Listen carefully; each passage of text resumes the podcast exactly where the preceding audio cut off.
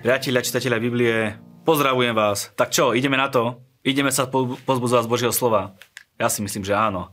Dnes si zo žalmu ukážeme, čo by sme ako služobníci hospodinovi mali robiť z listu Efeským sa pozrieme na pár myšlienok, či už o tom, či máme byť ovládaní, či máme byť ovládaní a čo by nás malo ovplyvňovať, ale povieme si aj pár zdravých myšlienok pre mužov a ženy a pre zdravé fungovanie manželstva a ukončíme knihu proroka Izaiáša a pozrieme sa na to, ako pán pre nás pripravil nové nebesia a novú zem.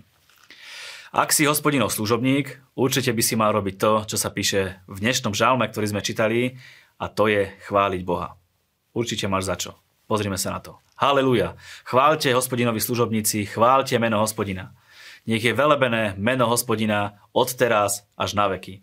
Od východu slnka až po jeho západ, hospodinovo meno je hodné chvály. Hospodin je vyvýšený nad všetky národy, jeho sláva siaha nad nebesia. Kto je ako hospodin, náš Boh, ktorý sídli vysoko a hľadí do hlbín neba i zeme? Je to tak nastav svoje srdce na chválu naproti nemu, potom sa to stane pre teba automaticky a v každej životnej situácii, či už si hore alebo dole, to bude krok číslo jedna, ktorý budeš robiť automaticky. Pretože on z prachu dvíha slabého, zo smetiska povyšuje biedného, aby ho posadil medzi kniežatá, kniežatá svojho ľudu. Ak si náhodou dole, keď ho budeš chváliť, on ťa vyťahne aj z tej najväčšej špiny, aj z toho najhoršieho miesta, z toho najhoršieho stavu, v ktorom sa možno nachádzaš, posadí ťa medzi kniežatá, čiže vyvýši ťa a dá ťa na pozície, ktoré má pre teba pripravené, o ktorých si ani len nesníval. A teraz krásny pozbudivý verš pre tých, ktorí sa možno dlhšie snažia o potomstvo. Neplodnej umožňuje bývať v dome ako šťastnej matke synov. Buď pri Bohu, buď mu verný, on vypôsobí to, že aj keď teraz možno situácia vyzerá inak, ale na, na konci dňa je pre teba pripravené, aby si bola šťastná matka synov a pre mužov, aby si bol šťastný otec synov. Toto zasľúbenie je fantastické, vďaka Bohu zaň. Poďme na list Efeským. Pavol nám tu odhaľuje krásne myšlienky o nás, napríklad. Veď kedy si ste boli tmou, ale teraz ste svetlom v pánovi. Žite ako deti svetla, veď ovocie svetla je vo všetkej dobrote, spravodlivosti a pravde. Skúmajte, čo sa páči pánovi a nemajte účasť na neplodných skutkoch tmy, radšej ich odhaľujte. Patríš tomu, ktorý je svetlo a tým pádom si sa stal čistý a pravdivý. Nie len, že tvoj život je osvetlený Bohom, ale dokonca si povolaný prinášať svetlo do tmavých oblastí životov ostatných ľudí. Lebo svetlo je produktívne a tak donášame ovocie, produktívne ovocie. Preto naplno využíme čas, lebo dni sú zlé. Porozumieme tomu, že len tvoja voľba, že je to tvoja voľba, ako využívaš svoj čas. Času je málo, preto by sme ho mali využívať naplno pre rast Božieho kráľovstva. Ďalej hovorí, neopíjajte sa vínom, lebo v ňom je samopašnosť, ale buďte naplnení duchom. Rozdiel medzi tým, či je niekto naplnený vínom alebo duchom je očividný každému, ale podstata uh, je, že ľudia uh, by ma, môžu byť pod vplyvom niečoho, čo na nich pôsobí, či už vína alebo ducha. Keď budeš v stave, že budú na teba pôsobiť nejaké látky, budeš konať skutky tomu podobné, ale ak budeš v takom stave, že bude na teba pôsobiť Svetý duch a budeš pod jeho vplyvom, budeš robiť veci duchovné a hlavne také, ktoré budú v súlade s Božou voľou.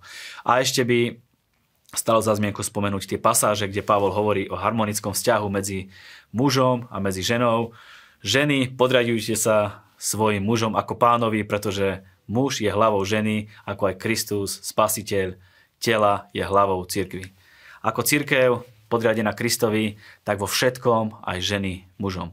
Muži milujte svoje ženy tak, ako aj Kristus miloval cirkev a vydal za ňu samého seba, aby ju posvetil očistným kúpeľom vody a slovom, aby si pripravil cirkev slávnu, na ktorej nie poškvrny, ani vrázky, ani nič podobné, aby bola sveta a bez poškvrny.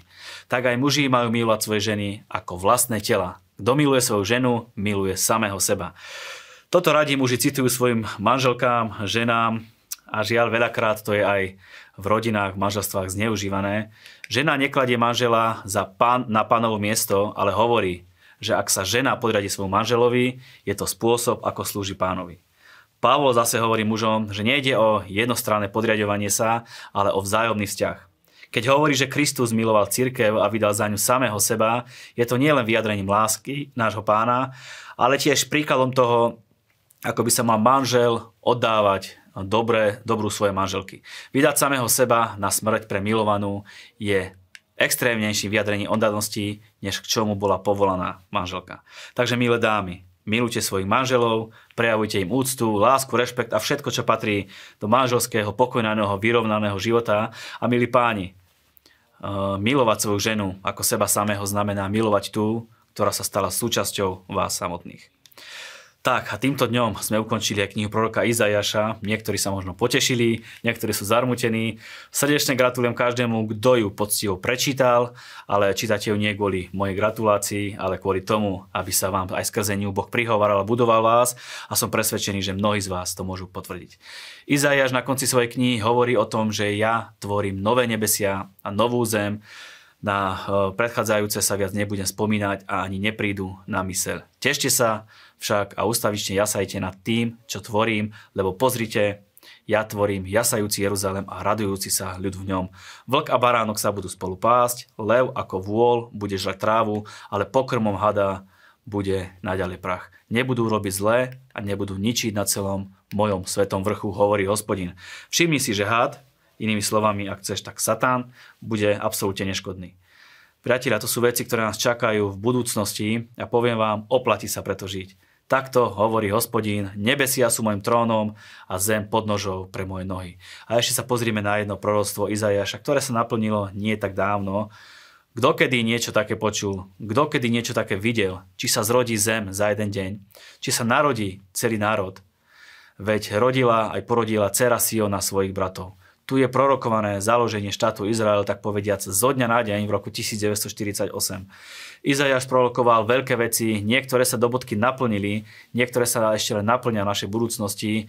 Máme sa na čo tešiť, máme prečo žiť. Verím, že tak, ako aj ja, aj vy chcete byť súčasťou budúcich vecí, ktoré Boh pre nás pripravil. Sú to o mnoho lepšie veci, ako si dokážeme predstaviť a sú to veci, ktoré sa s určitosťou naplnia, či už tomu niekto verí, alebo nie. Pevne verím, že naša spoločná budúcnosť je vo väčšnosti s pánom to prajem aj sebe, aj vám, aj vašim rodinným príslušníkom. Ďakujeme, že ste súčasťou projektu, že tento projekt podporujete aj finančne. Nech vás pán za to odplatí.